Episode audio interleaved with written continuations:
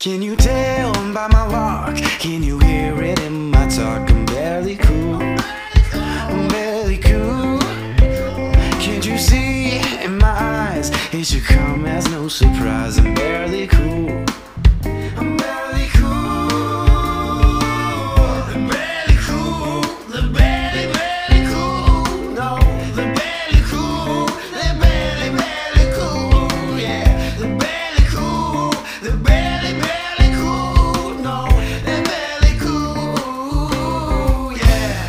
Welcome back to the Barely Cool Podcast. How are you doing? Actually, Ben, it's called the Barely Ghoul podcast because it's October. Sorry, I forgot it was October. Yeah, so guys, get settled. We're gonna tell you some spooky stories. Uh, but first, as you can tell, the music is going and it's normal, fun, barely cool music. But because Ben has a funny story, he said it's literally gonna make you No, die no, it's not going to make you. it's not going to make you die laughing. But then, but then we have after that we got some spooky stories we're gonna tell each other and try and get real scary, uh, and then, and then hopefully you guys also get scared. Maybe the music will change to like sound like a campfire. It's all late at night. Wouldn't that be cool?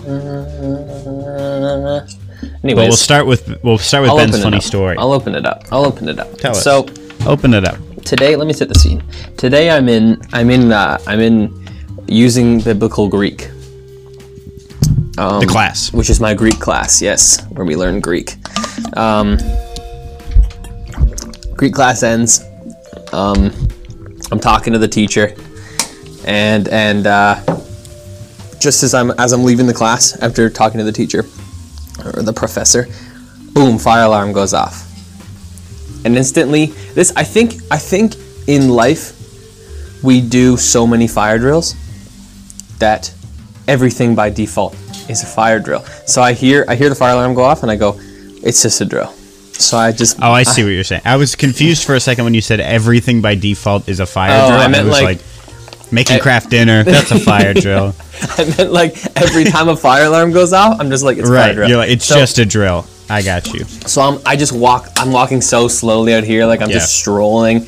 Yeah, and you're like maybe I'll go grab a sweater. Like yeah, yeah, exactly. And then and then, um, as I'm walking down the stairs, I start like sniffing, and it's like a little fiery. And I was like, I'm like, it's it's nothing. It's still a drill. And I just keep walking. I get out the door. I'm like, that was nothing. It's still a drill. So I'm sitting in like the the the uh, parking lot, just like thinking Yeah. it's a just like I'm like talking to everybody. I'm like, this is a drill. And then flipping fire trucks come whipping around the corner no and I'm way. like, and I'm just sitting here like, this is a, like I literally wanted to go back to res and put my laptop back. I had my out. laptop. No, like I literally had my laptop when I was coming Oh. back from class, Yeah, and I was yeah, like, yeah.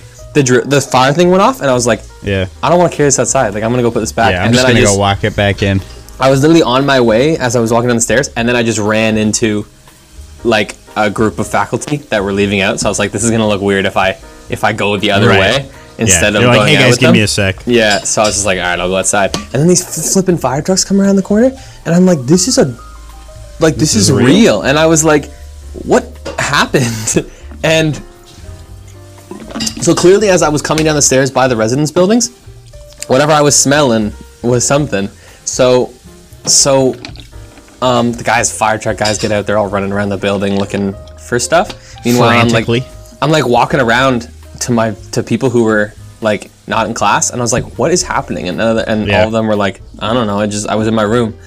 And then, um, fire guys clear it all. They they give us the go to go back in. The fire um, guys, yeah. Yeah, yeah, the fire dudes. Um, and then as we're going back in, a fire guy, a fire dude walks out of the thing with just a Yep. big fan, like a massive fan. And I was Okay. like, I was like, why do you have a fan? Are you fanning Yeah. the fire? Are you you're making The it- opposite of what you're yeah, supposed to do. right? And I was like, Yeah. what? Like what happened? And so I get You called get the wrong fire dudes. You called the fire yeah. dudes who make fires bigger. one eight hundred will make your fire bigger. But I literally, so we get in, and like this is like, the, I, the only funny thing for me was that this was literally, um, the the office. This was literally the fire episode in the office. We get Yeah. back in, and there is uh, a cup of noodles burnt to a flippin' crisp in the sink. Like the cup of noodles, it didn't just like bur- like burn. It caught on fire in the microwave and started like The heck? started like the microwave was like on Yeah. fire, and that's why somebody pulled the fire alarm. The fire alarm. Yeah, so the fan was to fan the smoke out of the residence buildings after they got the fire out. Oh my god. But I was like, I was like, this is not real. As I'm walking out of this building, meanwhile, the residence building, there was an actual fire Yeah. that could have become an electrical fire, um, and nobody knows who did it. What do you mean nobody knows who No, did it? nobody, whoever it was, um, as far like who people I've talked to at least, no, nobody knows. No one's fessing up. Yeah, like I, I'm guessing whoever heck? it was was in the room, like in the residence lounge by themselves making food, and no one saw them. Right. And, no one's admitting to.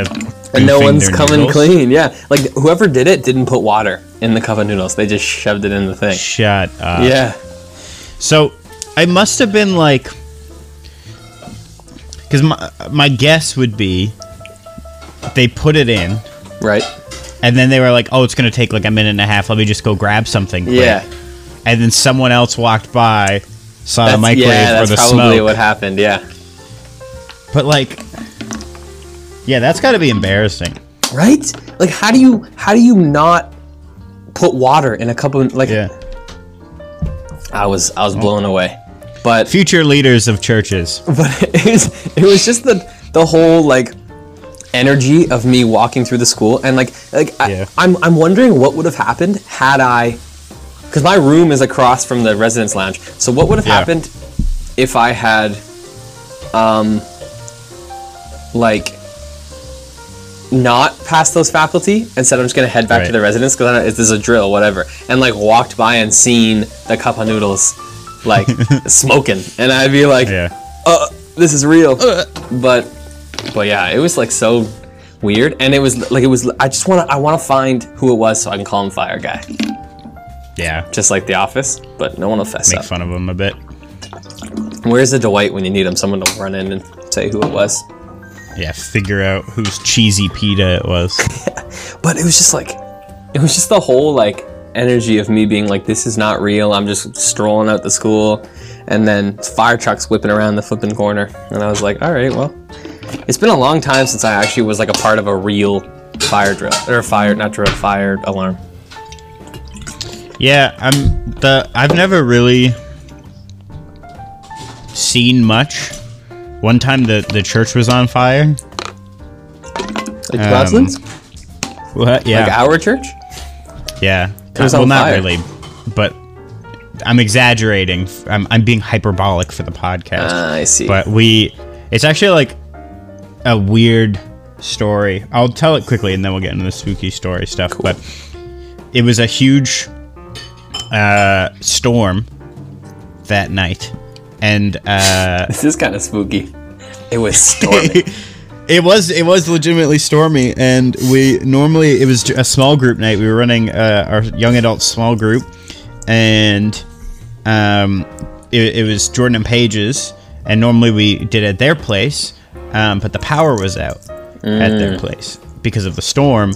So they were like, should we just call it and not run, or do we want to run and do it at like the church or something?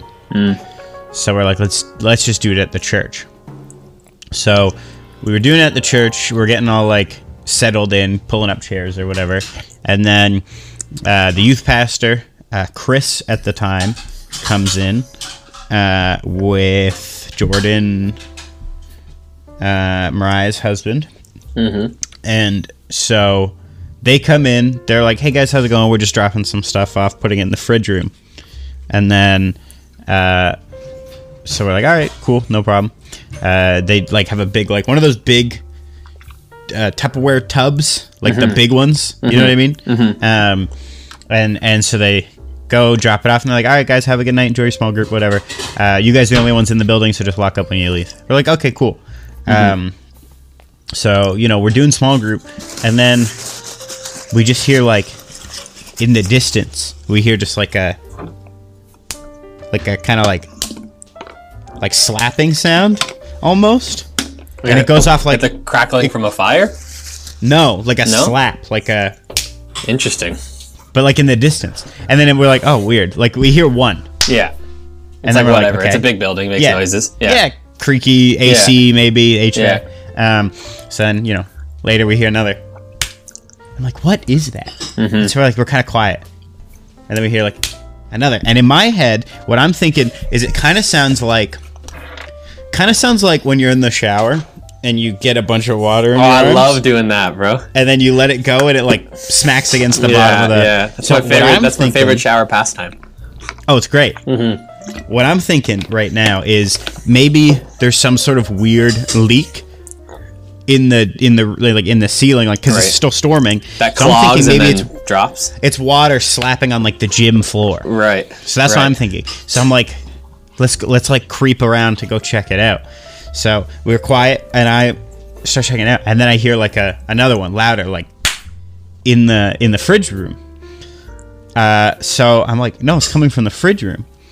So this uh, this was hilarious. I open the fridge room door. There's smoke billowing out of there. Uh, it's illuminated like orange glow. Right. So there's From a a fire. fire. Yeah. Jordan looks in and goes, "There's something going on in here." Wow. Thanks. Which was good, the funniest good observation, statement. Jordan. Very funny. Uh, I go, "We need a fire extinguisher." Tony, who hadn't even been to the church, ducks into theater two, grabs the fire extinguisher that's in there. I don't know how he knew it was in there. Comes out, goes, "Does anyone know how to use this?" I go, "I do." Pull the tab, whatever. Go in, spray down the fire.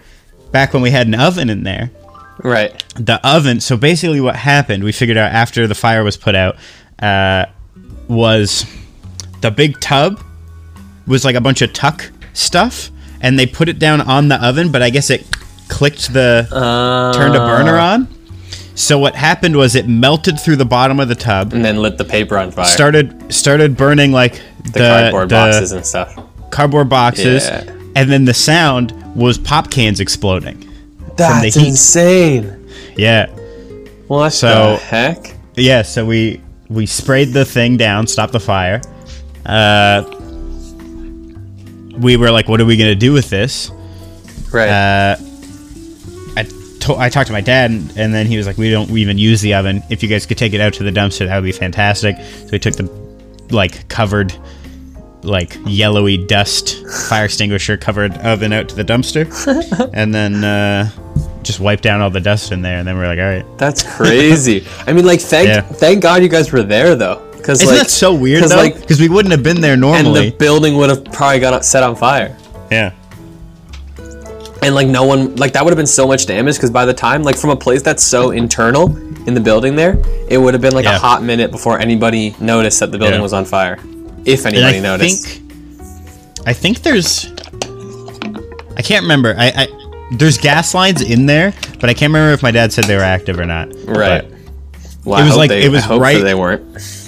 It was right by the the cork board in there. Yeah. So like that would have gone up in an instant, yeah. and then there's the cupboard right across, and everything it's just like would everything have. would have. Yeah. Yeah. The fridge, wouldn't the fridge have like what happens to fridges when they burn? Like isn't there mm-hmm. there what like radon's running through that, right? Like is radon flammable? Oh free maybe it's freon, I don't know. Yeah. Is freon It must- flammable? I mean, it's. I don't know. I Probably. don't I don't know. I'm not a firefighter. It's a chemical. Yeah, I don't know. I'm not a fridge guy. Yeah, well hey, thank God you guys were there. Yeah. So how's that for a spooky story? Yeah, that's I love the storm too, the way it was one it was a, it was a stormy night. Friday the 13th. It was very funny, but Wow. also cool because I got to use a fire extinguisher for real. Yeah, I've never gotten to before. I've always dreamed of it. I'm actually I'm not entirely I've- sure how to use them though. I've u- well, and the funny thing is, is I've used one in the past, just for fun, Right. Uh, because technically they expire Right. Um, if you don't check them or whatever. Right. Um, and so my like one of my teachers in high school, I guess like realized the fire extinguisher in the class was like expired, so they had to order a new one. And he was like, "Do you want it?" And I'm like, uh, "Yes." uh, and then we just went out in like the middle of the night and like fired it off in some parking lot. That's a dope. Not me and the teacher, me and some friends. I didn't go. teacher.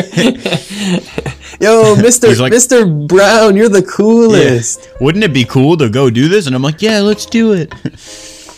um, yeah. So then I knew how to use it. It's really easy. You just like pull a pin. Yeah, I figure. Like I then- figure when the time comes, I'll figure it out.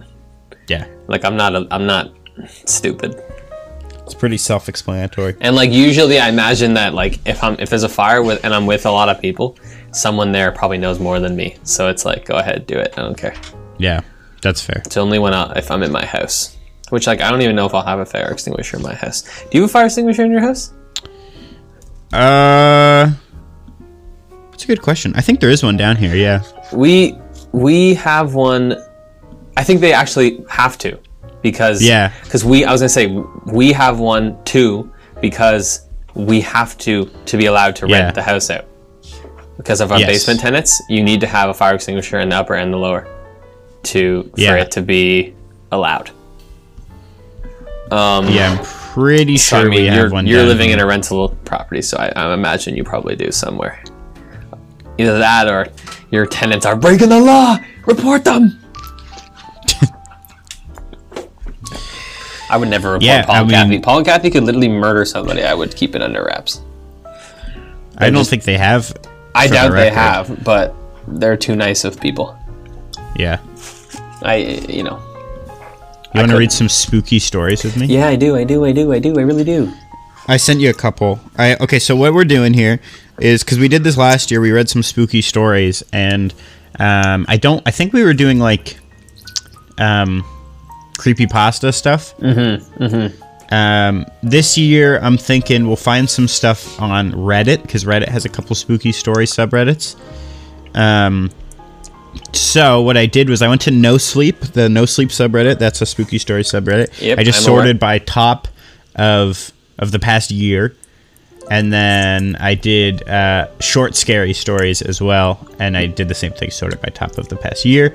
And these Uh, are so all I got true? a couple. Uh, yes. Wow.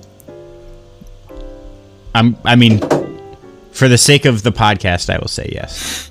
Based on I- a true I- story. like I'm pre- the premise of No Sleep is that they they like that's their whole thing is like act like it's true Mm-hmm, kind of thing like even in the comments and stuff like they don't let people like call stuff out as fake like even one of the rules of the subreddit is i think rule number uh, seven eight rule number eight is everything is true here even if it's not um and then I flew across the town. Yeah, Yeah. sounds sounds sounds legit to me. And then my head exploded, but I still posted this anyway. Yeah. All right, well, You want me to go first? yeah, yeah, you go first. All right. Uh, so I'll change the music now. You're welcome. All right, guys, welcome to the uh, Fairly Ghoul podcast. the cool podcast. We've transitioned. So this one is called Dad shut himself inside his bunker at the start of the pandemic. 3 Uh-huh. months ago, we lost contact with him. Frick you, Dad. This was also posted three months ago, so I guess six months ago they lost contact with him. All right. Dad shut himself inside his bunker at the beginning of 2020. He said the world was about to end, and when we didn't believe him, he told us to wake up. It was raining that day. I remember focusing on the water hitting the window panes while my sister tried to change Dad's mind. I knew it was no use. He was too stubborn to listen to anyone, except maybe Donald Trump, who had just declared that COVID 19 had pushed the world into a pandemic. Dad wanted us to join him, and when we told him no, he called us brainwashed. He purchased the land before I was born, only because of the dilapidated military facility that came with it. It was abandoned sometime in the 60s, I think. My sister was there from the beginning, even before Dad's obsession pushed Mom away. It's hard for me to imagine what he was like back then. Mom says he was a gentleman, but they married young, and a person can change a lot during those years, and so did Dad. All I remember from him during childhood are the weekends at the bunker, constantly renovating it and stockpiling it with everything he would need to survive down there. It's always at the bunker. We couldn't stop him. He wasn't the best dad, not even a good one, but it was sad to see him go all the same. He was excited, even though he thought that civilization was about to collapse. I guess that happens when you spent your entire adult life preparing. We had to set up an old radio to keep in touch with him. He didn't trust mobile phones. We didn't hear from him often, just once a month, sometimes less. The last time he radioed in, he said he had found a hidden door. He was going to see where it went. That was three months ago. You think he's okay? My sister said. He wasn't in great health. I told him. We sat in the car on our way up to check on our way to check up on him, driving through the heat wave. His radio might have broken, I said. Let's not assume the worst. But I felt worried too. There was something strange about that hidden door and his tone when he mentioned it. It doesn't sit right with me. But maybe it was just the heat and the endless desert around us that played tricks on my mind. I couldn't really tell. Oh my gosh, this is a long story. All right. Uh, it was dark when we arrived. Dad's truck stood where he had left it beneath some tarp that blew in the chilly, sand carrying wind. We turned on our flashlights and walked to the cliff above the bunker. The steel door was made to withstand a nuclear blast. Luckily, I owned the only spare key in existence. Before I used it, I banged on the door as hard as I could and yelled for Dad. I worried he would mistake us for intruders and shoot us. If he was confused and if it was dark, it was a real possibility. I banged again and yelled at the top of my lungs. Dad, are you there? It's me, Josh. Evelyn is here as well. I don't think he can hear you, Evelyn said. I nodded. Dad, I'm gonna open the door now. It's a- I was it's a- 17 the last time I was here. It's What? a door to like meant to withstand a nuclear blast. You think Dad all the way down in the bunker hears you? Hey, You deserve to get shot by an absolute nutcase. All right, go ahead. Sorry. I was 17 the last time I was here. Yeah, Ben, this is scary story time. Come on. I'm sorry. I You're like that it. guy at like the campfire. It's like, this didn't happen, but by the end of it, you're shaking in your boots. What? I was 17 the last time I was here. Back then, it was the Muslims that were going to end civilization as we knew it. Before that, it was the Russians. Now it was China. There, always, there was always something threatening his beloved freedom, and yet he was never truly free. My sister put her hand on my wrist just as I was about to unlock the door. You know, she said, maybe we should just call the authorities after all, and no, I said, he'll fight them. I unlocked the heavy door. A rancid smell escaped the darkness inside. It was the odor of death. I recognized it from when Dad tried and ultimately failed to learn how to hunt and let a reindeer carcass rot on the property for weeks. My sister had already stopped visiting him by then. I didn't tell her what the smell reminded me of. She covered her nose with her shirt. We descended the spiral stairs. It creaked for each step we took, almost as if it was about to fall apart. I tried the light switch at the bottom. The click echoed throughout the long corridor leading to the living area. Nothing happened. Hmm. I realized that the batteries, which he charged by the use of an old exercise bike, were dead. That meant he was most likely dead as well. The generator could be broken, I said, but maybe you should wait back here just in case, you know.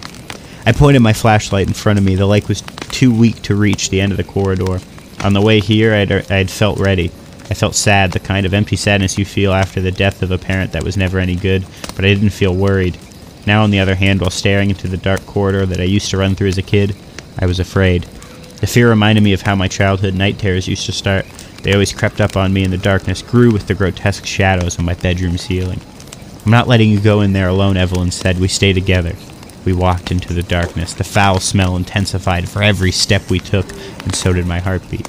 I was glad my sister didn't stay behind.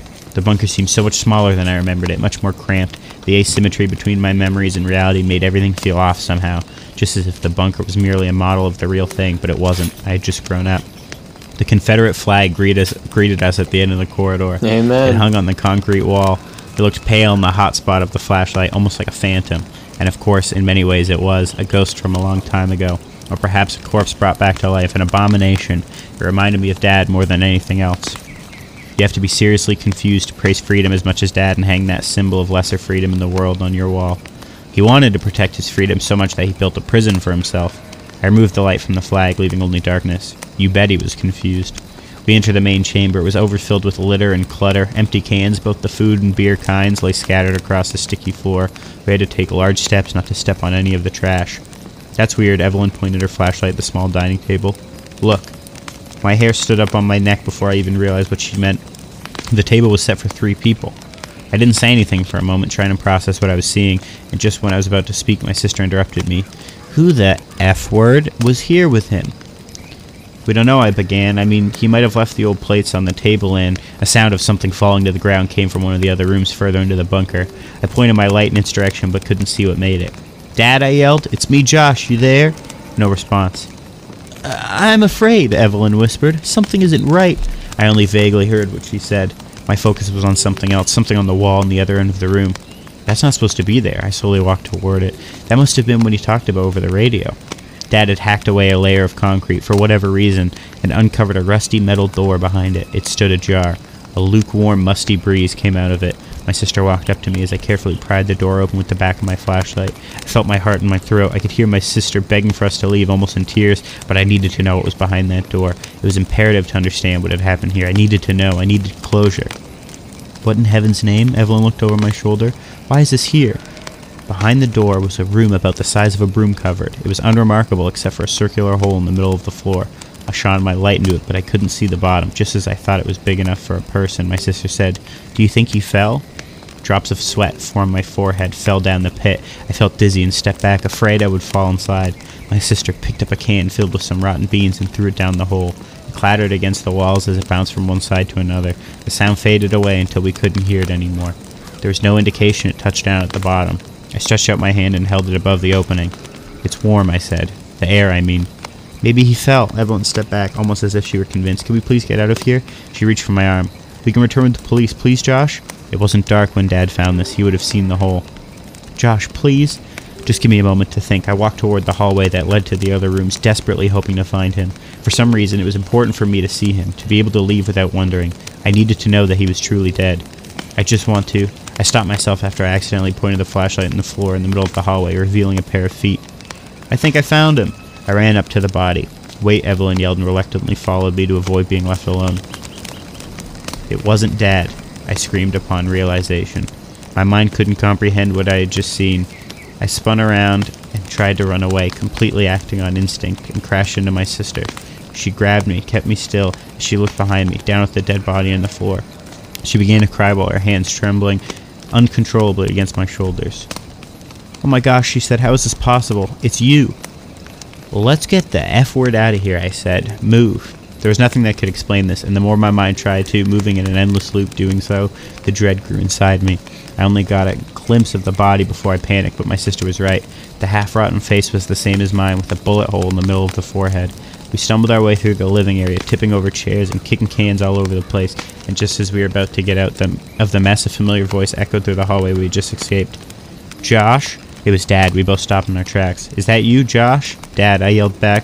What the F word is going on here? Don't worry, it sounded like he was right at the other end of the bunker, possibly inside the storeroom. I killed the son of a B word, put a bullet right between his eyes. Come out of there, I yelled. We have to leave. It's not safe here. Silence. Something is wrong, Evelyn said. I don't think. Dad, I yelled out. Come out. I can't move, Dad said. I'm stuck under a shelf. I'll need your help, son. I turned to my sister. Go back up. I'll get that old bastard out of there. We'll be right behind you, okay? Think, Josh, Evelyn begged. You think he's been stuck under a shelf for. I should have listened. But even after what he had just seen, I just couldn't bring myself to even consider something as outlandish as what my sister is suggesting. It was simply too far fetched, too unbelievable to penetrate all my layers of presumptions about reality. It couldn't be. It just couldn't. Hence, I ran back to the hallway, yelling for my sister to get back up to the surface and wait for us there. I'm coming, Dad. I sl- only slowed down to carefully step over the corpse that bore my face. Perhaps I thought it was just a coincidence, a burglar that just happened to look like me. After all, the face had begun to rot. It wasn't obviously me. I felt stupid, and I almost convinced myself that this was just my childhood fear of the dark coming back to life down here. And then, just as I was about to walk past a small composting toilet that stood inside a small room at the end of the hallway, I stopped. Shivers spread across my entire body, paralyzing me. Dad sat on the toilet, his gun still hung from his trigger finger, and his brain was splattered across the wall behind him. He had his journal in his lap, covered in blood.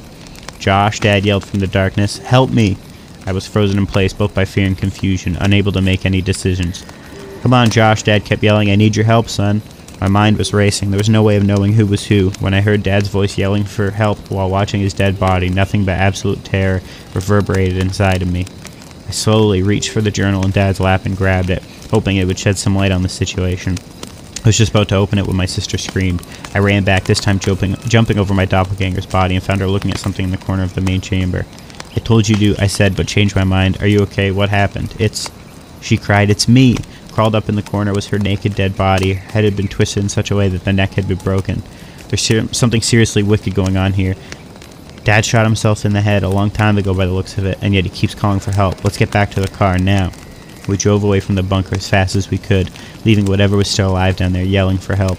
My sister insisted on staying at my place for a few days. I don't mind having her around. We shared an experience no one else could relate to, and we needed each other to overcome the trauma. It took a day for me to build the courage to open Dad's journal. It began with his usual deranged conspiracy theories. I flipped past them. At the end, he had only made short notes. Found a hidden door. Deep pit, possible the remains of some old black project. Evelyn and Josh woke me up. A surprise visit, didn't hear them enter. Strange. Had dinner with them, something seems off. It isn't them, they tried to make me illegible. God help me, it isn't them. I shot the son of a B word right between the eyes. Hiding in the bathroom now, this will probably be my last entry. God forgive me. Chills went down my spine as I read the last entry on the blood drenched page. I never got the other one, she's still out there somewhere. I only got one bullet left, but I won't allow her to do that abhorrent thing to me. Forgive me. My sister's been cooking for hours. She just called me fr- from the kitchen.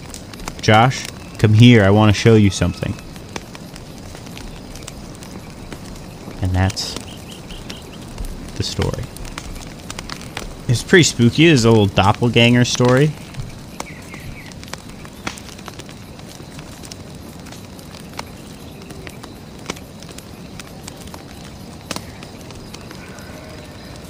Thank you guys for uh, for you know um, being patient here. And now I'm going to read another one from r slash no sleep, and it's titled "I just took a DNA test. Turns out I'm 100% in over my head."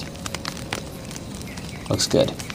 The music the music should be on. Let's get spooky again. I did one of those at-home DNA test kits. You know the ones that you can supposedly tell your ancestral makeup, help you connect with long-lost relatives, that sort of thing. The specific test I used had this option to make your DNA available to law enforcement. That way, if there was a partial DNA match to a crime scene or victim, my DNA may help law enforcement identify the perpetrator. Maybe I shouldn't have opted in. The thing is, I've read about a lot of these things in the news. If you're a true crime fan, you know that these kits can sometimes lead police to catch decade-old serial killers and rapists that have long eluded capture. My thinking was that if one of my family members is actually a monster, well, I would want them behind bars, regardless of who it is. So I opted in, but I never really considered the possibility that there'd be a match. And then there was. I was contacted by my local police department and notified that my DNA already. Had been a partial match to a Jane Doe and that they'd like my help in identifying her. That was honestly not what I was expecting. I was a match for a dead woman. Woman, the police explained to me that our DNA profiles indicated we may have been related, and that they wanted to know if I knew of any relatives who had gone missing or hadn't been heard from in the past five years. Five years? Yes, because they've determined her time of death was five years ago based on the state of her body when it was found. They have reason to believe it's a homicide, although they weren't able to tell me the cause of death. Apparently, due to the state of her remains, it was impossible to tell. Well, I didn't know of any family member who had gone missing, but I don't know my extended family all that well. I decided to get my mother involved, who does genealogy.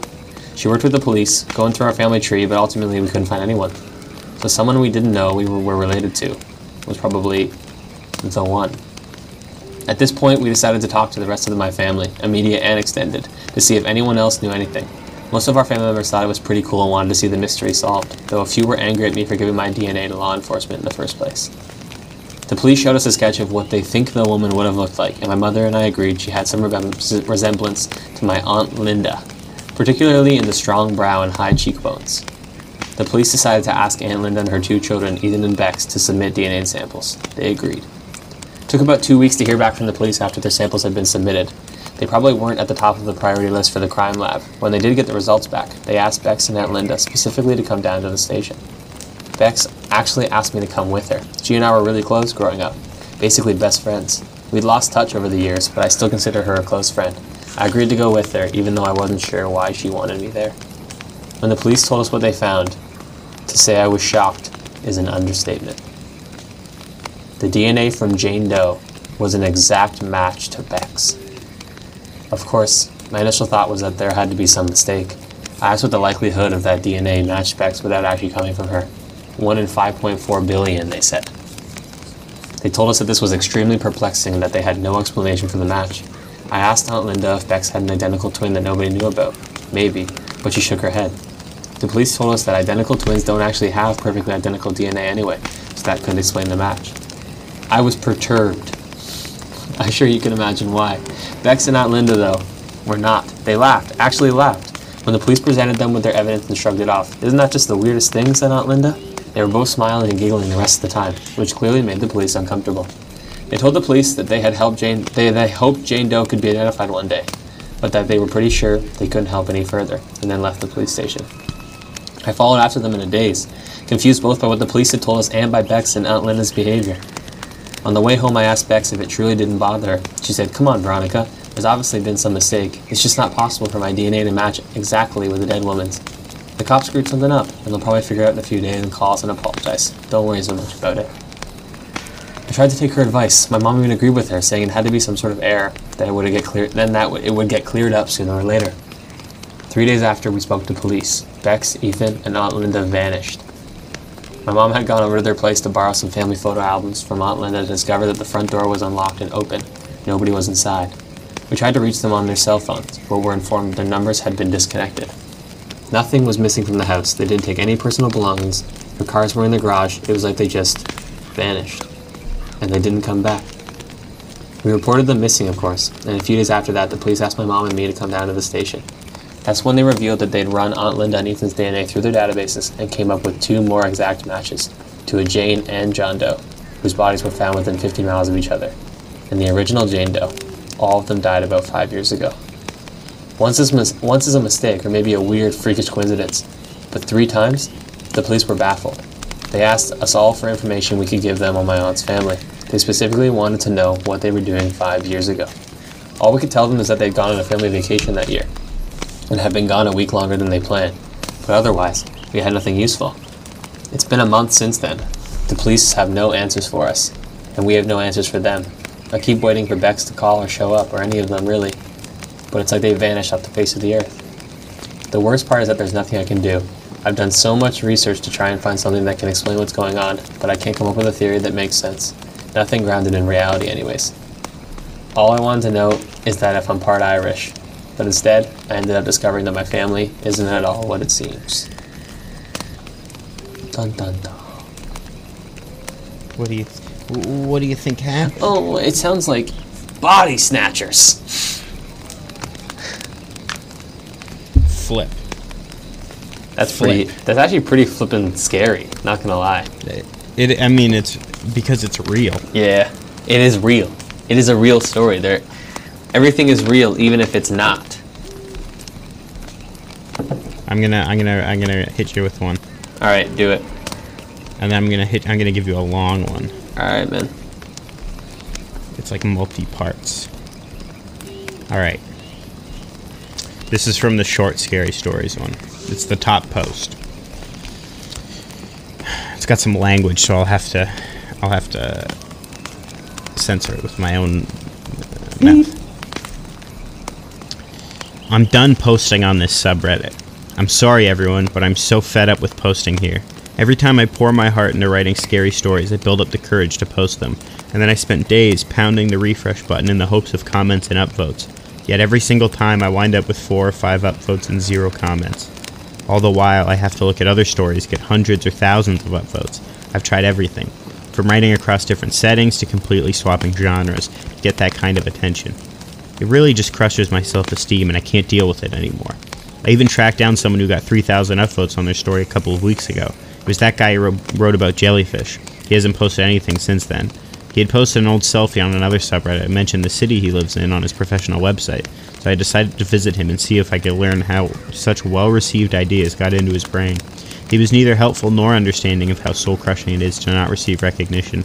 He just kept telling me to leave and absolutely refusing to hear me out. Long story short, things eventually escalated, and when it became clear it wasn't going to help me, I had to use more forceful methods of getting inside his head. I guess it was naive of me, but the next day I wrote a new story with a fresh sense of purpose. I thought for sure that you guys would love it, and that what I learned from him would help me. I got three upvotes. Three. Effing three. I can't deal with this anymore. If eating someone's brain won't help me here, then nothing will. That's it. He ate he ate the brain. That's that's the story. That's yeah, it's just a little quick one. He ate a guy's brain. Ooh, spooky, spooky. this is spooky. this is spooky season, y'all. This is the Barely Ghoul podcast. Welcome back. The Barely Ghoul podcast. All right, I'm gonna send you one. Maybe we'll take turns reading the different parts. Oh, like like in class. Yeah, because it's long, and then there's it's like new updated parts. This one, it's the top-rated post of the uh, on No Sleep uh, over the past year. So I'll get you to do part one, and then I'll do part two, and then there's a final part. And we'll, we'll just tag team that one. Yeah, that's a good idea. Alrighty, y'all ready? Let's get let's get nice and let's get nice and quiet. Nice and quiet. Let's get nice and quiet. How long is this? Goodness gracious, this is long. Alright. This is probably gonna send us to the end, boys, so get ready. Get ready, top post. I was young when I realized that the place I lived was special. I didn't realize it at first, since I had lived there my whole life. I thought it was normal for a city to not allow pets. I grew up never hearing the sounds of barking dogs or hissing cats. No one that lived inside the city border was allowed to have them. I thought it was normal for cities to have mandatory blood testing every week, with no explanation or seemingly any reason. I thought it was normal city, for cities to not have jails. I thought it was normal for cities to give their citizens soulmates. I never really understood how it worked. All that we were told was that there were the matchmakers, who were responsible for making the matches and sending out the tiny slips of paper that determined each citizen's love life and future. No one ever saw the matchmakers. No one knew how they were recruited. No one knew how they worked. All anyone knew was that it worked. Where I lived, there had never been a filing for divorce. The matchmakers are never wrong. Each citizen received their paper on their 18th birthday. Inside the piece of paper, there was nothing except the name, the name of your supposed soulmate. There was no telling how you would come across this person, no when or how. All anyone knew is that it would eventually happen. We were allowed to tell other people, allowed to ask around, try and seek out people that had the same name as the one on the paper, but it didn't matter, it couldn't be forced. Of course, literal eternal love and happiness does not come without rules. Every citizen had to follow the rules. They weren't too strange and seemed like a small price to pay for what you were getting in return. Most of the rules were simple. To name a few, there was no going outside under any circumstances after 2 a.m. No pets, blood tests, etc. There were also rules that we weren't allowed to know until we were older. We got the new rules on our 18th birthday, the same day we got our matchmaker paper. We called them slips. As I got older, I realized that our city was special, and that other cities didn't have what we had. But I didn't care. Life was good. Life seemed simple. Our city was like a little paradise. I was happy. It was without issue. I believe that's part two now. That's it. There's That's double. th- that's part there's one. dou- there's double eyes there. I don't know if, if maybe Let me that's see. Let me see. is that is that indicating a part two or is it just a cut? No, I think it's I think it's just a cut All right, cool. because there's like links to part two up top. Oh, okay, cool. All right, cut. yeah. It was back in, back in, back in, back in, back in. Spooky, spooky, spooky. It was the night before my 18th birthday, but I couldn't sleep. This was to be expected, since knowing that the next morning you would know the name of your literal soulmate. It was enough to keep anyone up late. Usually I wouldn't have believed in such things like soulmates, especially as I got older, but it was hard to argue with evidence. My parents had gotten married in their late 20s and have stayed happily married ever since, both of their names matching what was on their slips.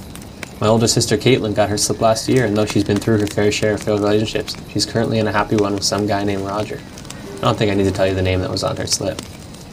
I wished Caitlin still lived with us. We used to share a room, but ever since she moved out, well, it feels empty with just me in it. By some miracle, I eventually fell asleep, my brain finally exhausted after hours of wondering what tomorrow was going to bring. I woke up the next morning, my arm groping with my alarm to turn it off. Just like any other day, it wasn't until I slept, sleepily sat up, that I realized that today wasn't like any other day.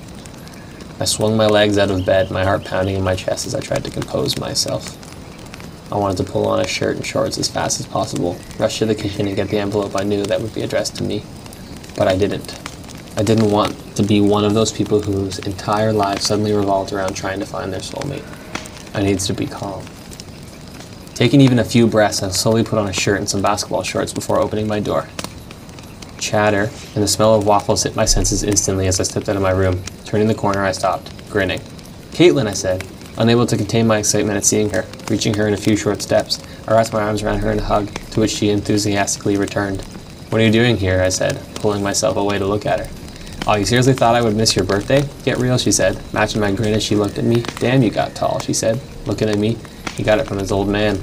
My dad chimed in, and Caitlin rolled her eyes. Besides my height, I got a lot from my dad. I got his warm brown eyes, I got his wavy, dirty blonde hair that I had always kept medium length. I looked so much like my dad that my mom always chimed in saying how I got her nose and smile. Happy birthday, hon, my mom said from the counter, giving me a soft smile. These are almost done, and we'll go out for your birthday dinner later tonight. She said, gesturing me waffles as I smiled. Birthday waffles for the birthday boy, my dad chimed in, putting an arm around my mom, and the simple movement made me remember something I forgot in the midst of the excitement. Is it is it here? I asked, trying to keep my voice even. My sister nodded, understanding what I was talking about. On the front table. My legs felt like rubber as I walked up the few steps into the hallway, instantly seeing the stark white envelope on the table. I picked it up. Deliver to Theodore Shillings. Is what it said. I wanted back to the I walked back to the kitchen, all eyes on me as I turned the envelope over, trying to act calm, act normal. I opened the envelope, pulling out two pieces of paper. One of them I knew would be the new rules. The other one was my slip. Looked at the paper, pa- bigger paper first.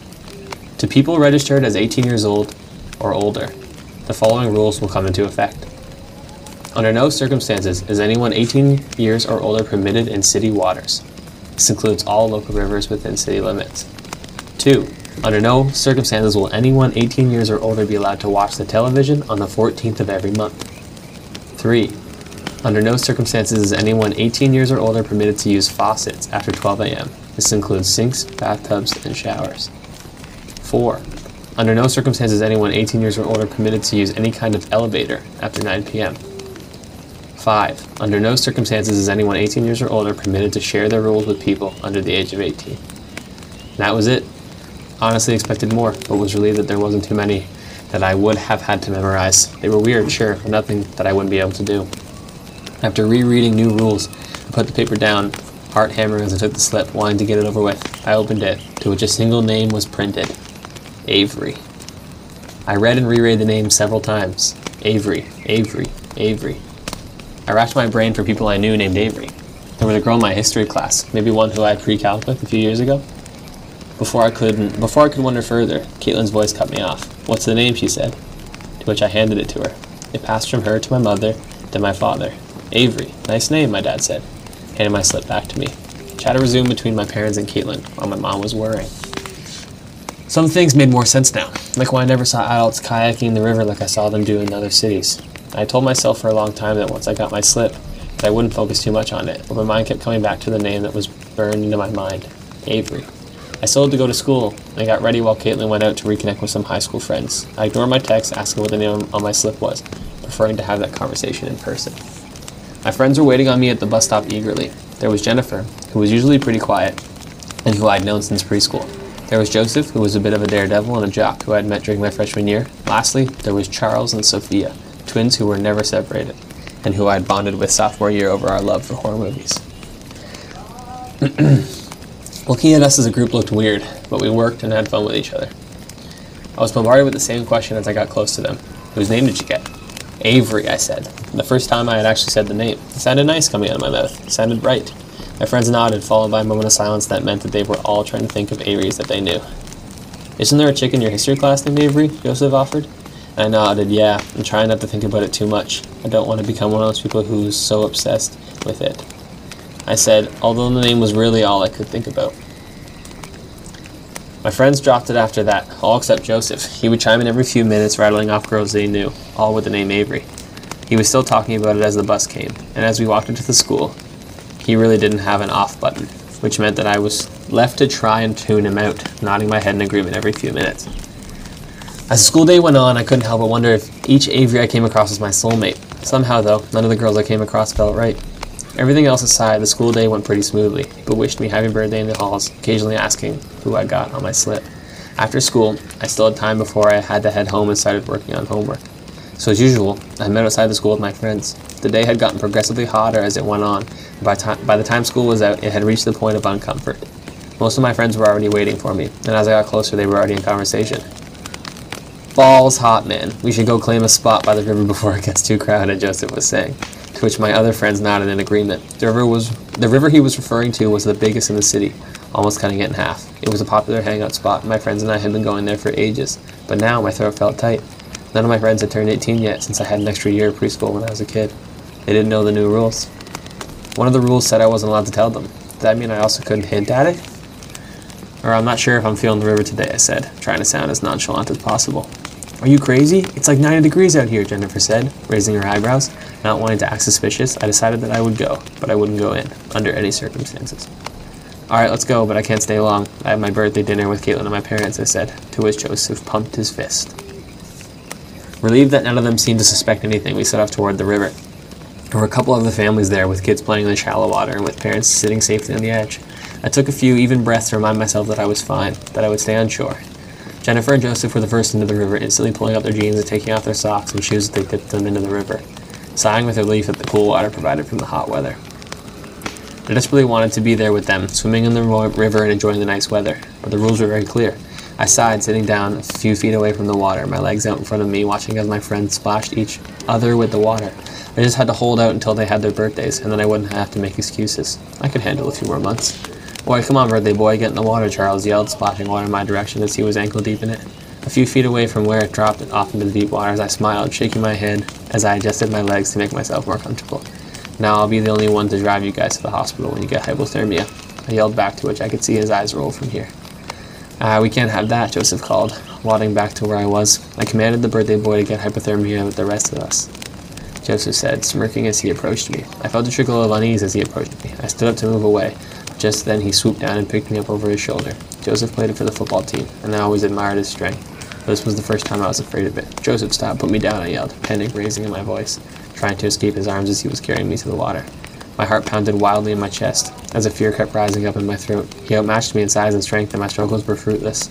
I'm serious, Joseph, put me the F down, I yelled, to which he gave me a little laugh. You're always so serious, Theo, loosen up, live a little, he replied, and I could see he was in the water now, wading further in. I looked at my friends wide-eyed, but they weren't giggling like it was a joke. They had no idea. As he got closer to the drop-off, I struggled harder, hitting him on the shoulders. I wasn't weak by any standards, but Joseph was built like an ox, almost all muscle. Fear closed my throat so tightly I couldn't breathe. Come on, everyone in the water, he said, motioning with his friends to his head to my friends, who obliged, standing on the edge of the drop. All right, on three, we'll all jump together. He put his hands on my waist and knew that I was coming. One, two, he started ragging back and forth. Joseph, stop, stop, I yelled, punching him harder, but it didn't make any difference. Three. I heard the splashes of my friends jumping in just as I was launched a few feet into the air.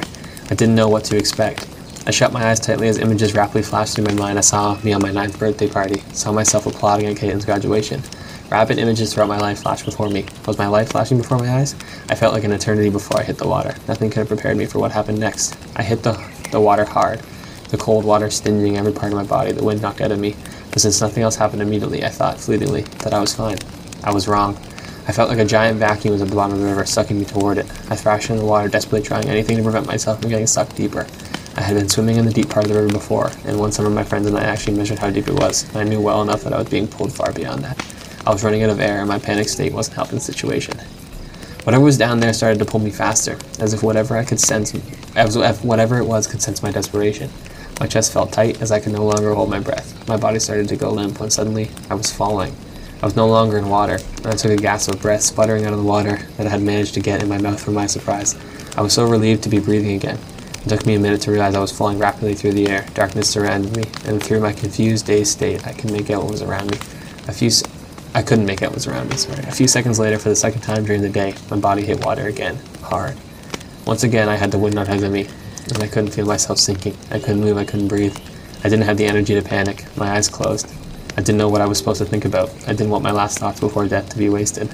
It was during these last thoughts that suddenly someone pulled me away from them. Something pulled me away from them, literally. I could feel something grabbing the back of my shirt, pulling me upwards toward the surface. Confusion swept me as moments later I felt myself being heaved of the water and being roughly set down on something hard, something solid. I gasped, coughing and sputtering as water dripped off of me. I shakily pushed myself onto my hands and knees, trying to get my breathing under control. My thoughts moving at the speed of light. I felt oddly lightheaded, my body drained and exhausted. I wanted to look around for my savior, but I couldn't. The vision had started to go black as my exhausted body finally collapsed. Something was shaking me awake. My first fleeting thought was that it was my mom, telling me I was going to be late for school. Then I remembered it was just a dream. I told myself, just a dream. You'll open your eyes, and mom is going to wish you a happy birthday. Tell you you're going to be late for school. Someone shook me harder. I opened my eyes. It was not my mom. It was a boy who looked around my age with dark, messy hair and who was looking at me with two dark blue eyes who looked relieved as I opened my eyes. God, good, you're awake. Come on, we need to move, he said quickly looking behind him. Confusion clouded my mind. Who, who are you and where am I? I said. trying to keep the fear out of my voice. The boy looked back at me. My name is Avery. I can explain everything later, but we really have to go. My breath caught in my throat. Avery, Avery, Avery. Oh, poop. It's scary That's- because gay. It's scary because gay. And that would be the end of part one. All right. Well, now I'm sucked in. I know. like him. It's a being long into the story, water. though. All right, part two, and then we'll tag team the final. Sure, I'll start part two. Yeah. In school, we had learned about the five stages of grief. The stages come into effect whenever a person experiences something unpleasant. This can mean a variety of things, from losing a loved one or going through a traumatic experience. Your brain goes through these five stages to protect you, to help you cope. The first is shock and denial. People usually experience numbness, both physically and emotionally. It's typical for people in this stage to ask repeated questions, more often questions that they already know the answer to, but that their brain refuses to believe. I was no exception. The dark haired boy was still speaking, although his words landed on deaf ears, for the person he was trying to talk to was currently going through the first stage of grief. Your, your name is Avery? I interrupted, my voice quiet but cutting as I pushed myself up into a sitting position, feeling uncomfortable laying on my back. The boy looked at me, exasperated and annoyed as he realized that this was the only piece of information I gleaned from his words. Yes, my name is Avery. Did you get any of what I just said? He asked as his eyebrows furrowed, irritation leaking into his voice. An embarrassed flush crept up into my face as I dropped my eyes. Er, some of it, I mumbled, my face so hot that I was sure that he could feel the heat radiating off me. I could hear the small sigh that he made, followed by rustling. I took a chance and looked up where I saw Avery rustling around in a black bag for something. Look, I know this is confusing. We'll explain everything later, but right now there's no time. We've already made too much noise. He said hurriedly after with another paranoid glance over his shoulder. Looking back, he finally removed two things from his bag. You're gonna need to put this on. He said, tossing one to me. I caught it, turning it over in my hands as confusion etched into my face. It looked like a mask, but with no holes for the eyes or mouth or strap at the back. It was stark black and weirdly smooth, made of material I didn't recognize. What is it? I started to ask, but his voice cut me off. Do you trust me? He said suddenly, his dark blue eyes pressing into mine. I swallowed. Thoughts raced across my mind as I tried to sort through them. There was no time for logic, not now. My dad had always told me to be logical and think with my head instead of my heart. I was trying so hard to listen to my head, but my heart was louder. Yes, I said quietly, so softly that I thought he wouldn't hear me, but the relieved expression that washed over his face told me that he did. Then please, put the darn thing on, questions later, he said softly, some of the impatience leaving his voice. Without another word, I held my breath and put the mask like thing up to my face. It was one of the oddest experiences I had ever felt. It felt like a suction cup attaching itself to my face, so tightly it was, as if the mask was merging with my face. The no holes for the eyes or mouth proved not to be an issue since I got to breathe perfectly fine, almost as if it wasn't on at all. I looked up to see if Avery had his on, and when I looked up, I had to stifle a gasp. It was like his face had completely disappeared, a black oval where his face should have been. It was beyond unnerving, merely looking at it sending a chill throughout my body. Is that what it looked like on me? Ready? he asked, seeing I had put it on. Hearing him speak without seeing his mouth was creeping me out, but I didn't say anything, instead just nodded. He extended a hand out, seeing that I was still on the ground. I hesitated for only a fraction of a sec- second before I took his hand, letting him pull me to my feet. As soon as my hand touched his, I felt a shot of warmth startling me slightly, but leaving me as soon as he let go.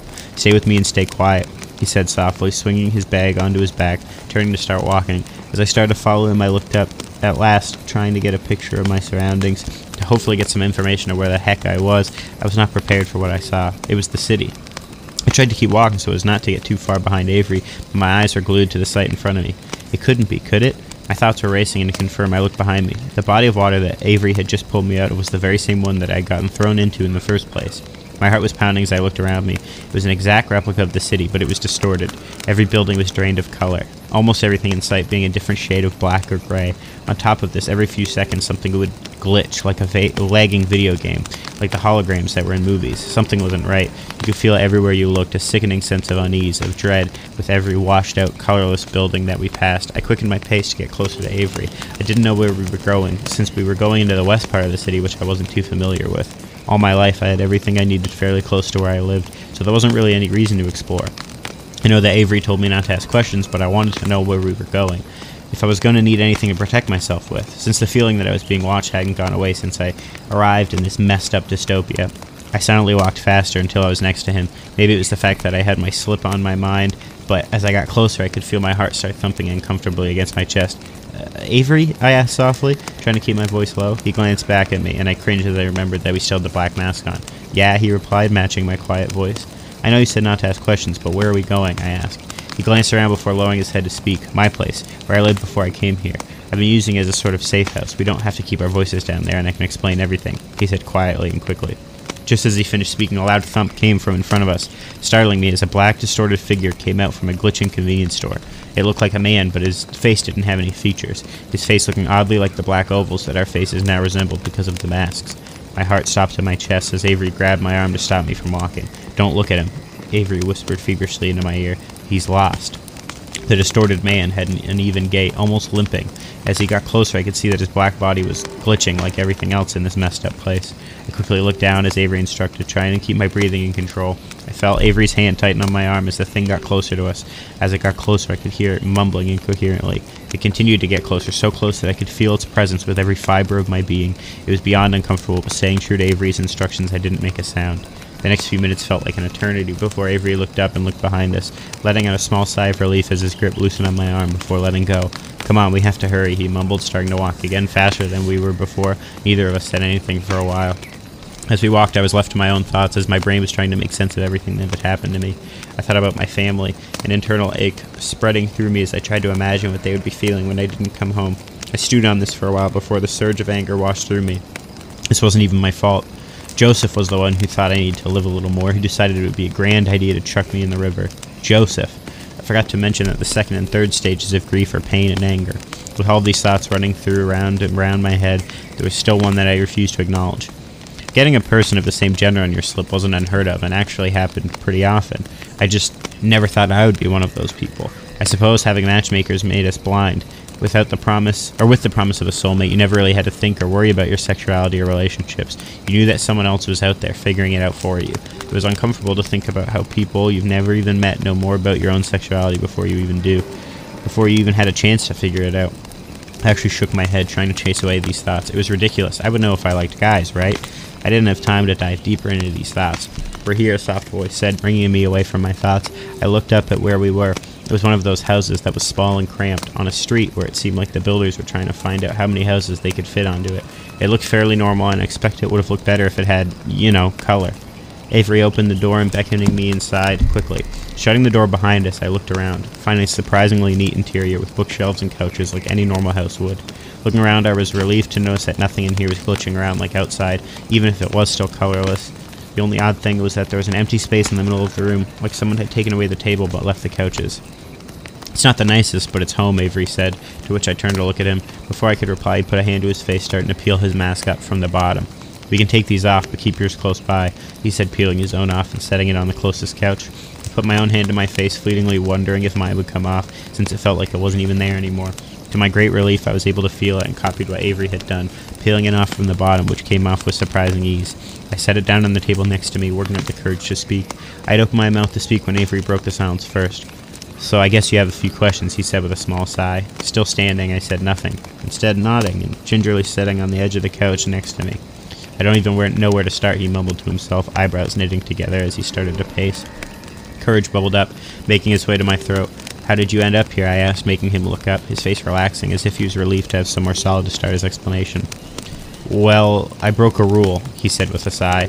I said nothing, fully prepared to not speak until he was done. The thirst for information, for an explanation, was too great. Luckily for me, Avery picked up on it and continued. It was the TV rule, the one where you can't watch on the 14th of every month.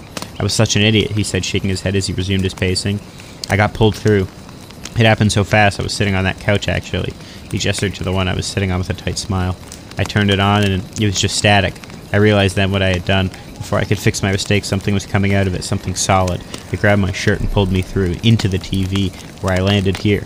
I thought nothing had happened since I was still in my house until I realized that I wasn't. He said, his voice starting to get heavy. He paused, and he didn't need to say any more. It was perhaps a combination of sympathy or curiosity that was too overwhelming for me to stay quiet. What is this place? I asked quietly. Avery gave out a small sigh, coming around to sit on a chair opposite to where I was sitting. I don't know what to call it. As you saw, it's an exact replica of where we lived. I've explored in every detail exactly as it is in the real world, but with obvious differences. He said before meeting my eyes, he seemed to know what question I wanted to ask next. Ever wonder why we didn't have jails? He asked softly. He didn't wait for my answer. I call them the lost ones, the people get that, that get thrown in here. They lose themselves after a while. They turn into what you saw on the way here. Altered versions of themselves, no identity, no remnants of their past selves. They are hostile, angered, and more capable than you could ever imagine. I swallowed. This is the jail that we never had up there, made for the rule breakers and people who threaten their precious utopia. They get left here, left to waste away, to spend the rest of eternity here, he said bitterly. They are nightmares, beings of their worst possible selves that have no feelings, no nothing. They are fueled off their worst qualities and are trapped in their own heads. This time it was Avery that swallowed. As far as I can tell, they don't care who gets trapped here, even the people who break rules by accident. Although the actual criminals they deliver personally down here, he said with a sigh. The weight of the situation was pressing on me so hard that I was having a hard time breathing. There, there has to be a way out, right? I asked breathlessly. To my immense relief, Avery nodded. There is, but it takes two people. I can't tell you how long I've been waiting for someone down here, he said softly. I felt a pang of sympathy. How long have you been down here? I asked, and he shrugged. A couple months, maybe? There's no way to tell down here. I tried keeping track by writing on the walls, but they would disappear the next day. How do we get out of here? I asked, my voice gaining confidence the longer I spelt in his presence. The same way that they get the criminals in here. It's at the center of the city and it looks like an archway. The door they use is password protected, but I've been watching whenever they bring someone new down here, and I know it. The only problem is it seems to be a popular hangout spot for the people who are lost, he said heavily. The masks that I had you put on are to blend in with them, but it only goes so far, and only really works when there's a few of them around. I didn't want to ask how he managed to get those masks. There's a way to kill them, but they still outnumber me, which is why I needed a second person. You don't need to eat or drink down here, but you can still get hurt, he said, lifting his sleeve to reveal two long, deep gashes that were in the process of healing. I suppressed a shiver. This new information spun around my head. I felt slightly sick. I knew then that I couldn't stay here. I needed to get out. I couldn't let myself become lost. I'll do it, whatever it takes. I don't care. I'll help, I said, breaking the silence, my voice confident. Avery looked up at me with an expression I couldn't place. It looked like newfound respect, like he was just noticing me for the first time. He studied me for a moment before nodding. I'll keep you safe. I won't let anything happen to you. I thought of making a smart reply, but he seemed so genuine after it that I kept my mouth shut. It was then, sitting there with no immediate danger nearby, that I started to feel the weight of the day starting to press in around me. I tried to cover up a yawn with my hand, but Avery caught it. He stood up, running a hand through his hair. Sorry, you must be exhausted. I wasn't even thinking about that. I've been sleeping down here, he said, gesturing at an empty space in the room, but I can make up a place to sleep upstairs if you. I don't, I interrupted suddenly, to which Avery raised his, his eyebrows. I felt a hot flush rising in my cheeks as I continued. I mean, if it's okay, I'd feel more comfortable staying down here, I said quickly, averting my eyes. There was a pause, which was enough time for me to feel greatly embarrassed by my words. He doesn't want you down here, idiot. He doesn't even know you. Sure, if it makes you more comfortable, I'm more than happy to set up a space here for you, he said finally, giving me a small smile. I'll be right back. Holler if you need anything, he said, turning to leave before stopping as if remembering something. Uh, I never never got your name. Forgot to ask, he said sheepishly, stumbling slightly over his words. Charles, I said suddenly, the name and the lie slipping out easily. I'm not sure if it was just my imagination, but did Avery look slightly crestfallen? It must have been, because the next second the look disappeared, and he gave me a small smile. Pleasure to meet you, Charles. As soon as he left the room, I slumped down on the couch, putting my head in my hands. Why had I lied? I knew the answer, and it was really just a matter of wanting to answer it. I could say that it was because I didn't trust Avery, but that wasn't the truth. There were so many different kinds of confusion, so many different kinds of pain. I was tired of being the one who felt it all. I was just tired in general. It was disorienting to have your entire life flipped upside down in a matter of moments. Everything that you thought you knew to be untrue or covered with layers of deception to keep people in a mindless bliss. I suppose that even though people could feel certainty, it was an emotion, not a fact. My thoughts kept me busy until Avery came back, arms laden with blankets and pillows. He set them down in an empty space, starting to arrange them. Do you need help? I asked, wanting to feel at least a little useful. He shook his head as he straightened up. I'm just about done. Is this enough? I can get more stuff if you want, he said, looking up at me. It's great, really, thank you. I have to get some stuff ready for tomorrow, but I'll just be in the next room. I'll come to sleep in a while. Just give me a call if you need anything, alright? Just as Avery was about to leave the room, I spoke. I don't usually do it, but if I start snoring, I give you complete permission to smack me. I said this quietly, but basing on the way he stopped and turned around, I knew he had heard me. Noted, he said, but there was something different about his voice. As I looked at him, I saw that he was smiling, not a tight smile or small one, but an actual genuine smile that made my body feel warm. I had never been a lucid dreamer. I'd heard about it and even studied a bit at school, so I knew how to recognize it. Lucid dreaming is a dream in which your body knows that you're dreaming and gives you the steering wheel for a bit, allowing you to be conscious and aware while dreaming. I was currently experiencing this strange phenomenon. I wasn't entirely sure where I was. I knew I was dreaming, however, since I was fairly confident that in order to be walking, you had to be walking on something solid. I appeared to be walking on water. Looking around, everything was black. It looked like I was standing on a lake, but the water stretched on as far as I could see. The water rippled underneath my feet with every step I took. And looking down, I couldn't see the bottom of whatever kind of water I was standing on. Just more darkness. Wasn't sure how long I stood there until I saw a figure in the distance. I squinted, waiting for it to come closer. When it got closer, however, my body seized with panic. It was the man from the convenience store, the one without a face, the one that Avery said was lost. I turned to run, but I couldn't. The man was getting closer, my feet seemed glued to the surface. Screams I meant to yell died in my throat as I saw the man, now only a few feet from me, as my screams were silenced by the paralyzing fear that rendered me immobile. Instead of the muttering I had heard from before, he was eerily silent. The only sound I could hear was my own heartbeat hammering against my chest. Suddenly, the man's face started to change. Instead of a black oval, white lines started to form near the bottom, and after a few moments, I realized that I was it was making a manic, demented smile. It came closer. Its unnaturally long fingers closing on my shirt and pulling me closer. Its other hand drew back, transforming into what I couldn't name. I couldn't place, but looked very, very sharp. I only had a second to look at it before it plunged into my stomach, letting loose pain that I have never felt in my life. Among the screams and yells I'd been holding in my throat, it felt as if every fiber of my being, every atom was being ripped apart. My eyes were wide with shock as the smile remained on the man's face. I couldn't talk, I couldn't breathe. Looking down, I saw a bloom of red starting to spread quickly across my shirt, so with so much more vibrant in contrast to the blank, colorless surroundings. I felt arms close around me a moment later, pulling me against something hard, a chest, Avery's arms, Avery's chest, holding me, keeping me safe. I heard his voice soft in my ear, You're okay, you're okay, he mumbled, holding me tighter. Every emotion I've been holding in since I got into this place, I let loose. Dry sobs racked my body as a flurry of fear, pain, and confusion, along with others, flooded me. I saw him, I said quietly, tears streaming down my face. I know, I know you did, it's okay, you're okay. I let myself turn towards him, blankets just around me as I buried my face in his chest. I can't tell you how long he held me with my face buried in my chest, with him not caring that his shirt was getting soaked. It felt like hours before the pain of my dream subsided, before my body was no longer shaking. It felt like hours, and during them, Avery never let go of me. My thoughts had finally slowed. I skipped the past two stages of grief. I had skipped the anger and bargaining. My body just didn't have enough energy left to do it. The only thing I felt sitting in there was safety and comfort, two things I hadn't felt since I had arrived here. Sitting there with him felt right. It was a feeling that I had never felt looking at girls in my class. That I had never felt looking at any girl. Hmm. It felt like hours before I spoke again. Avery asked softly. Yeah, I never said thank you. Thank you for what? He asked, his voice against my ear. For saving me, I would have drowned. You don't have to thank me for that. I know if you saw me hurtling out of the sky into a river, you would have done the same. True, I wanted to say. Thank you anyway. Well, then, you're welcome anyway. Avery, I asked again. Yes? I want to go home, I said quietly. There was a pause. Let's go home then.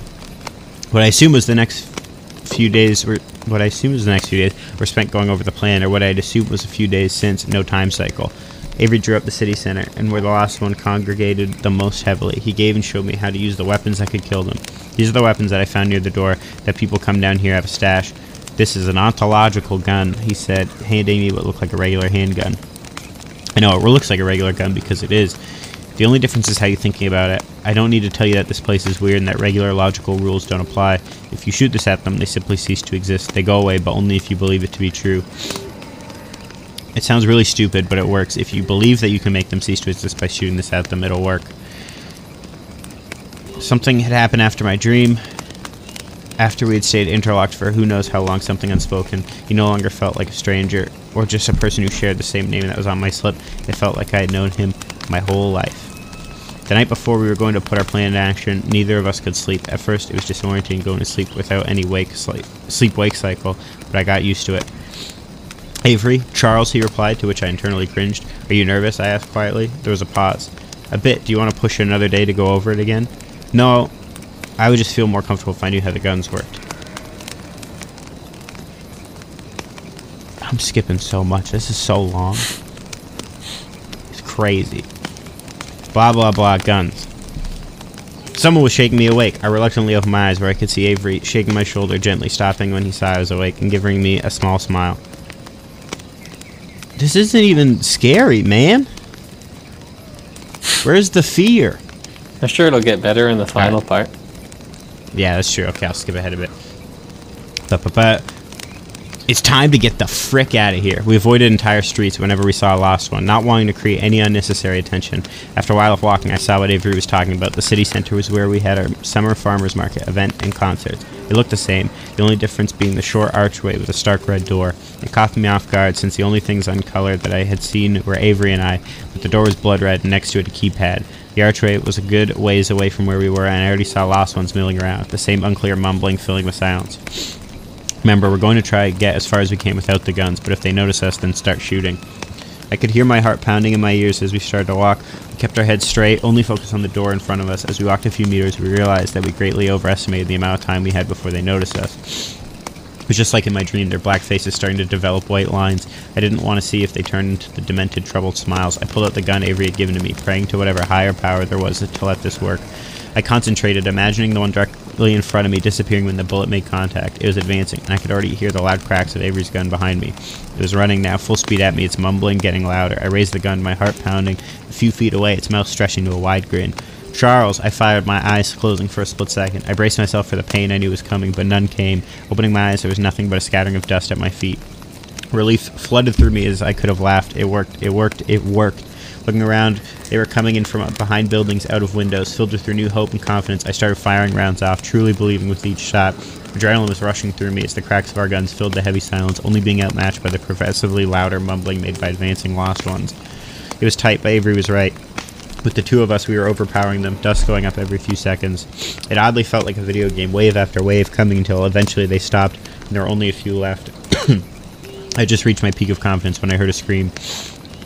Turning around, my heart stopped in my chest. Avery was being dragged by the foot, a lost one's long, sharp fingers digging into his ankle, his gun laying a few feet away. I didn't have time to think or react, sprinting towards him as I pointed my gun, hoping desperately I wouldn't hit him.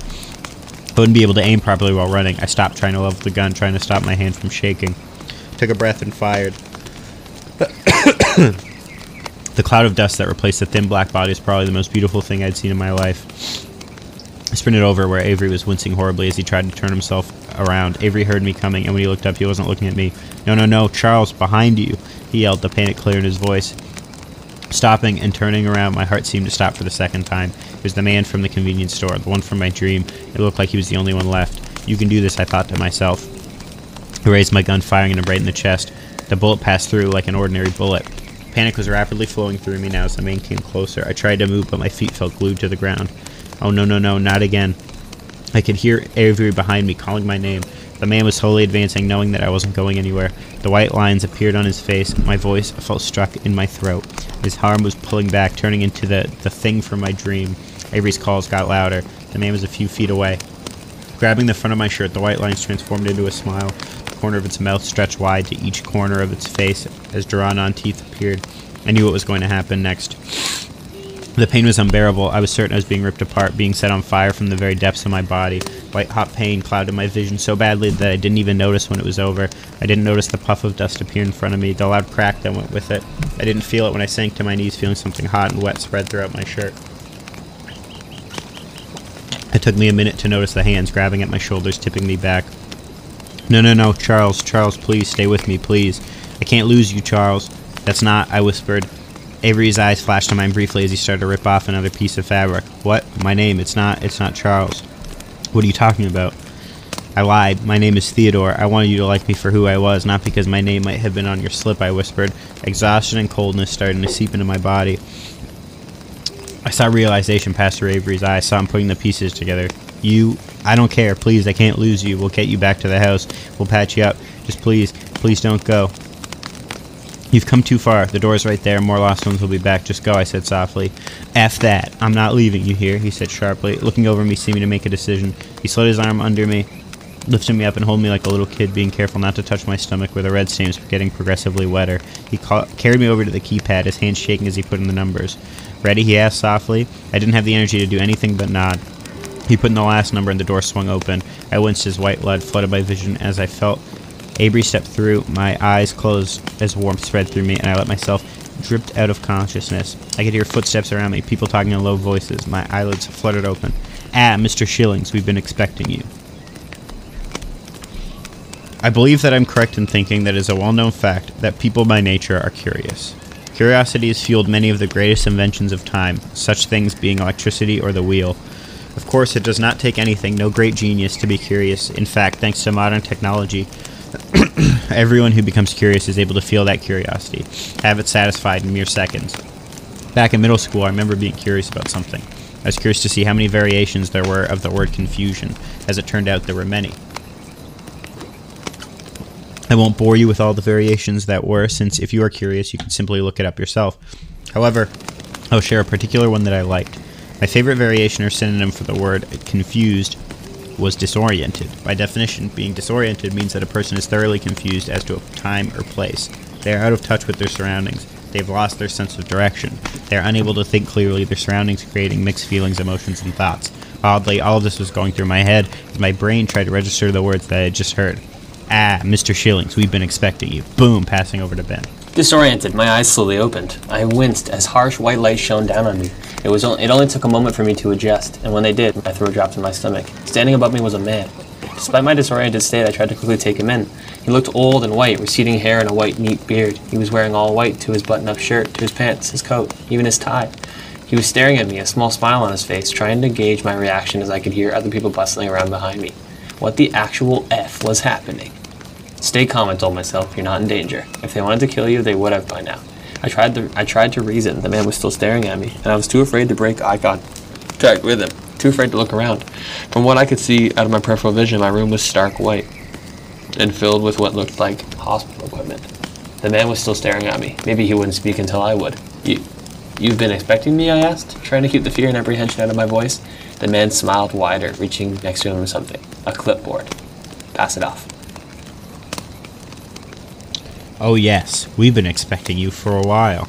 I know you must have quite a few questions, but don't worry. All of them will be answered in due time, he said, giving a small laugh. I was beyond unnerved. His laugh was too high, too long for it to seem natural. I desperately wanted him to stop smiling. I finally worked up the courage to avert my eyes to try and take in my surroundings. It did look like a hospital room, but the equipment was different, unlike anything I'd ever seen. What looked like nurses were milling around with clipboards all dressed in white. Everything in the room was white, which is why it caught me off guard. And when my eyes fell into the blood red door on the far side of the room, the same door that Avery and I had just come through. Avery, Avery, Avery. Avery wasn't in the room. I bolted upright, relieved to find I wasn't tied down, which honestly was a thought that crossed my mind. I looked around once, twice, and a third time. Avery wasn't in here. I looked at the man for the first time since my arrival here, feeling angry. Where's Avery? I demanded, my voice stronger than it had been a minute ago. The man simply looked at me, that creepy effing smile still plastered on his face. Mr. Anderson is quite fine, however, I will ask that you don't make sudden movements. You will disrupt your healing process. Healing process? Crap! How had I forgotten? I looked down, lifting up blood my blood-stained shirt up. The shake in my hands noticeable. How was this possible? The spot where I had been, well, impaled, showed nothing except a long scar. I ran my fingers over it gently and the indent noticeable. Nothing else. I looked up quickly, to which the man put his hands up. Questions will be answered. How about we take a walk? Take a walk? Was he serious? A small nagging voice in my head told me that that it probably wasn't the best idea to refuse him, especially since he made it sound like it wasn't really a question where my answer mattered. But I didn't care. No, I said forcefully, renewed confidence flowing through me. I want to see Avery, I said. My voice slow and measured, laced with anger, with stubbornness. For the first time I had seen him, the man's smile flickered, annoyance and impatience crossing his face. Clipboard still in hand, he started to cross the other side of the room where a keypad was attached to the wall. The wall was entirely made up of those clouded glass panes, the ones they put on houses for privacy. I slowly pushed myself off the bed, following him, trying not to look at the other people in the room. The man stood in front of it, slowly putting in a password. I wasn't sure if I wanted to get closer. Was he going to let me see Avery? Or was this some kind of prison cell to throw me into for not doing what he asked? The man's back was turned, and that's when I saw something on the table. It was Avery's gun, the one he used to kill the last ones. Of course, it was only a regular gun. I made a decision quickly. Silently reaching out and taking it, stuffing it into the back waistband of my jeans, before quickly hurrying over to where the man was, praying he didn't notice anything, or the nurses. A few seconds passed and no one said anything. No siren sounded. I breathed a silent sigh of relief. As the man finished putting in the password, the clouded gas started to clear. The man silently moved to the side to let me see. I slowly walked forward and he just reached the glass as it finally became clear. I could see into it. My voice seemed stuck in my throat. It was a dark room, smaller than the one we were in, with more equipment, more of the equipment that I didn't recognize. The room was bare, furniture beside the bed, which was occupied by Avery. His eyes were closed, a mask covering and attached to his mouth. And attached his his mouth that was attached to one of the machines next to him. One of his ankles was bandaged from where the last ones had got him. He wasn't moving. My brain didn't want to accept what I was seeing. I was refusing to deal with the wave of emotions that had started to rise up, invading my thoughts. It is he? I choked out, my eyes now leaving him. He is fine. The man said, turning to face him. I saw that he was still smiling. I wanted to hit him. He's sleeping. I would be more than happy to explain things to you. Would you care to take a walk? He asked, his smile unwavering. I didn't trust him. I didn't trust whatever this place was, whoever was here. The only person I trusted right now was Avery, but I couldn't get to him. I'd have to fix that. You just have to be patient, I told myself. Wait for the right opportunity, and you can get him and find a way out of here. I made a decision. I'd have to play along for a little bit. Looking at the man, I plastered on a smile to match his. I'd love to, I said, smiling. The man beamed. I'd never been good in pressured situations, or lying for that matter. However, it was the thought of Avery lying motionless in that bed that allowed me to fall into step next to the man, to smile like everything was normal. It was the sight of Avery lying in the bed that made me my nerves settle enough for me to pay attention to potential exits as we walked, trying to draw a mental map of the place. After all he had done for me, I owed it to him to find a way to get us out of here. So I imagine you have a few questions, the man said, leading us out of the room and down a long, narrow hallway. I tried to not wince with each step because of my stomach, but it was a hell of a lot better than the alternative. You can say that, I replied. The man chuckled. I'll try to answer your questions to the best of my ability. What would you like to know first? I was trying to focus on finding a way out of here, but I also had questions. So many questions. I took a breath. What did you mean when you said you had been expecting me? Where even am I? I asked, the words tumbling out of my mouth. We turned right, around a corner. Well, I'll try to make it simple. The fact of the matter is, Theodore, is that you have what it takes to be a matchmaker, he said, a small smile resting on his face as he glanced at me. Internally, I froze. However, I tried to keep my feet moving. What? What are you talking about? I asked, bewildered. Again, I'll try to keep it simple, but keep in mind the real answer is quite complex, the man said as we turned each corner. Left. Each citizen born within city grounds has the ability to carry a gene, one of the ones needed for the ability to possess the powers needed for a matchmaker. Sometimes, people don't exhibit the abilities when they are born, or at all, even if they have the gene that carries the ability. It is because of that the citizens are required to have blood work done, so that we can know who is carrying the gene, he said, his voice starting to sound flat, monotone. We use the blood work to identify the people, so that later we can seek them out and begin training them to unlock the potential given to them. These people serve as the matchmakers, the leaders of the city, he said, this time giving me a meaningful glance. We're planning to seek you out after realizing that you carried this gene. However, we hit a little snag when you broke one of the rules, and most unfortunately got transported to below, he said with a small smile, but still smiling. Luckily, you seem to manage just fine. Not without a few bumps along the way, of course, he said with a laugh, motioning to my stomach. A sickening sense of unease was starting to wash over me.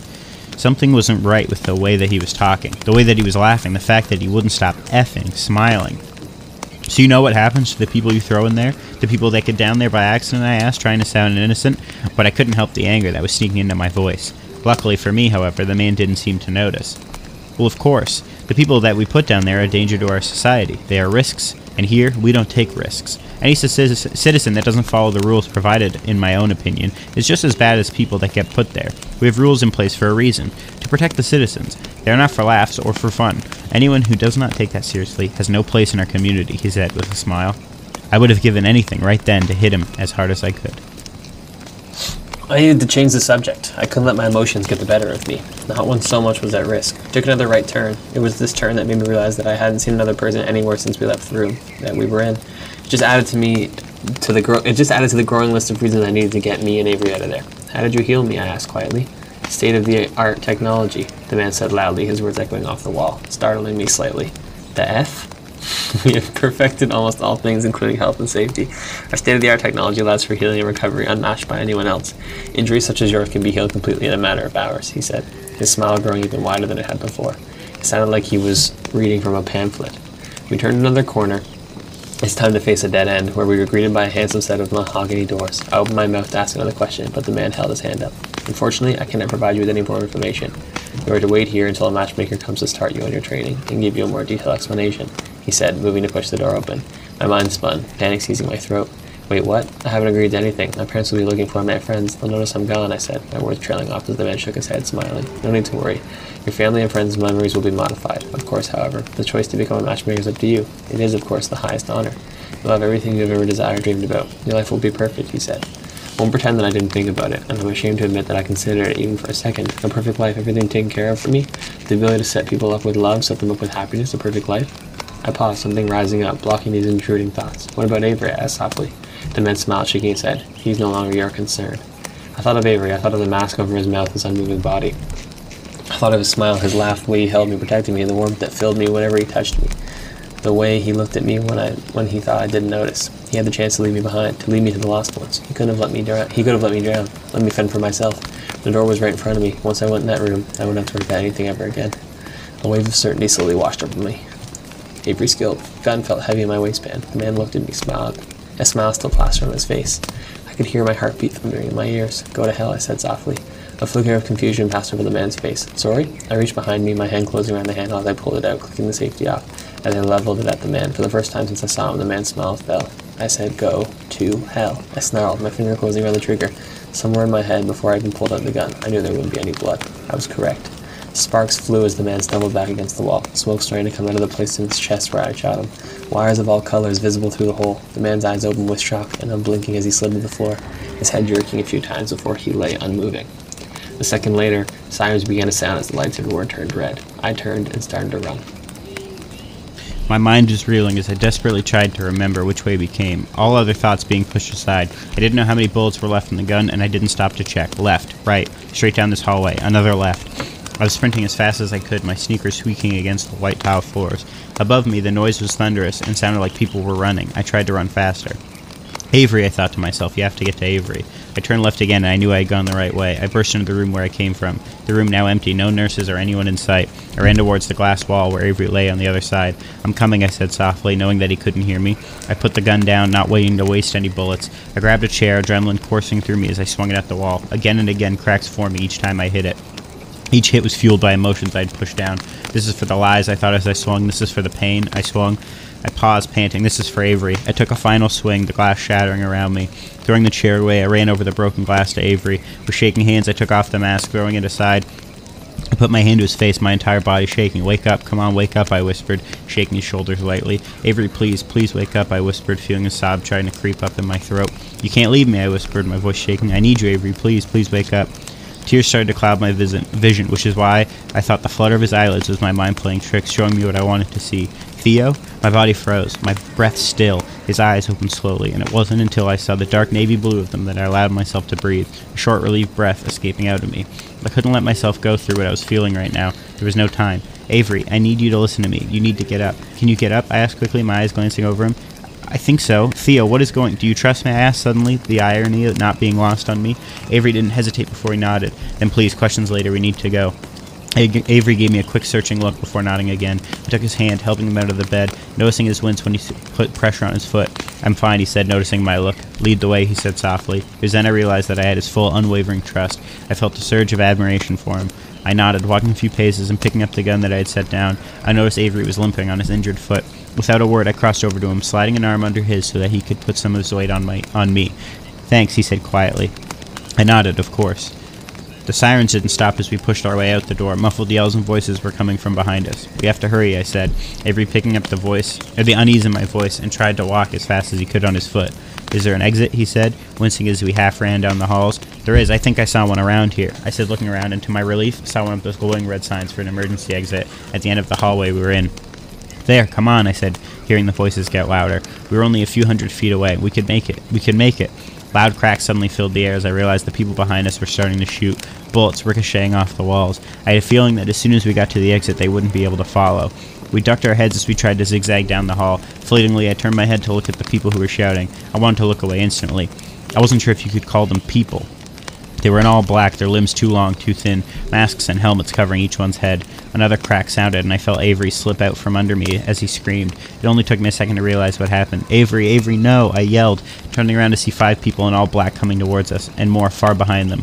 I held up the gun, praying that there were enough bullets as I fired off rounds, watching the same sparks appear as they did with the old man. Avery was on the ground, clutching his leg and groaning. I tried to pull the trigger again, but the gun clicked empty. Frick. Frick.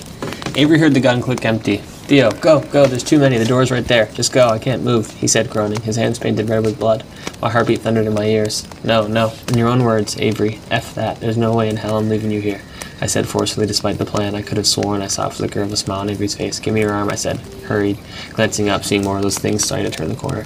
Panic seized me as I grabbed Avery's arm as I started to pull him toward the door. Only a few feet away, we could make it. More of the things in black were now jumping over the bodies of the ones that I shot.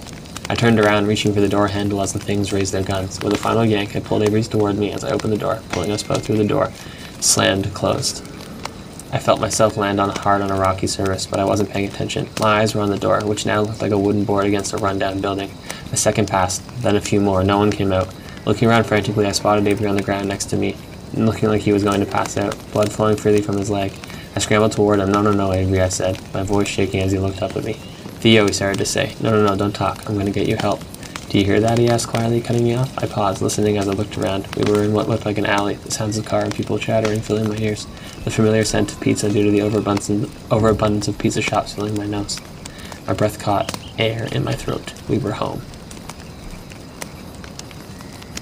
Babe, come on, we're gonna be late. I yelled across the house as I started to button up my shirt, my finger lingering for half a second over the scar that ran across the middle of my stomach before buttoning my shirt up over it. I try not to think much about what happened five years ago. Some of the blanks I filled in for myself, but there were some questions that were best left unanswered. We are not going to be late. Don't be so dramatic. A voice came from around the corner. I turned, smiling at the familiar sight of a tall figure with dark hair. Avery, I swear, you try to make us late every time we go anywhere with my dad, I said, facing back towards the mirror, reaching for another button before I felt someone's hands there instead. Avery turned me towards him, starting to do my buttons up himself. That's crazy, and even if I was, I would be justified in doing so. Your dad scares me, he said with a small smile, his fingers brushing lightly against my skin as he continued to do up the buttons. That's ridiculous. You've known him for five years, I said, rolling my eyes to distract him from the fact that even after five years, his touch still made my heartbeat feel like it was going to escape out of my chest. Still scary. Also, why do your parents have to fly down every year for your birthday? He mumbled. Because the they couldn't fathom the fact that we moved so far away. Also, I like seeing you get dressed up, which you only do if they're around. I say, a smile tugging on the corner of my lips. Avery paused for a moment, bringing his eyes up to meet mine. Yeah, he said quietly, smiling enough that I could see his dimples. I swallowed.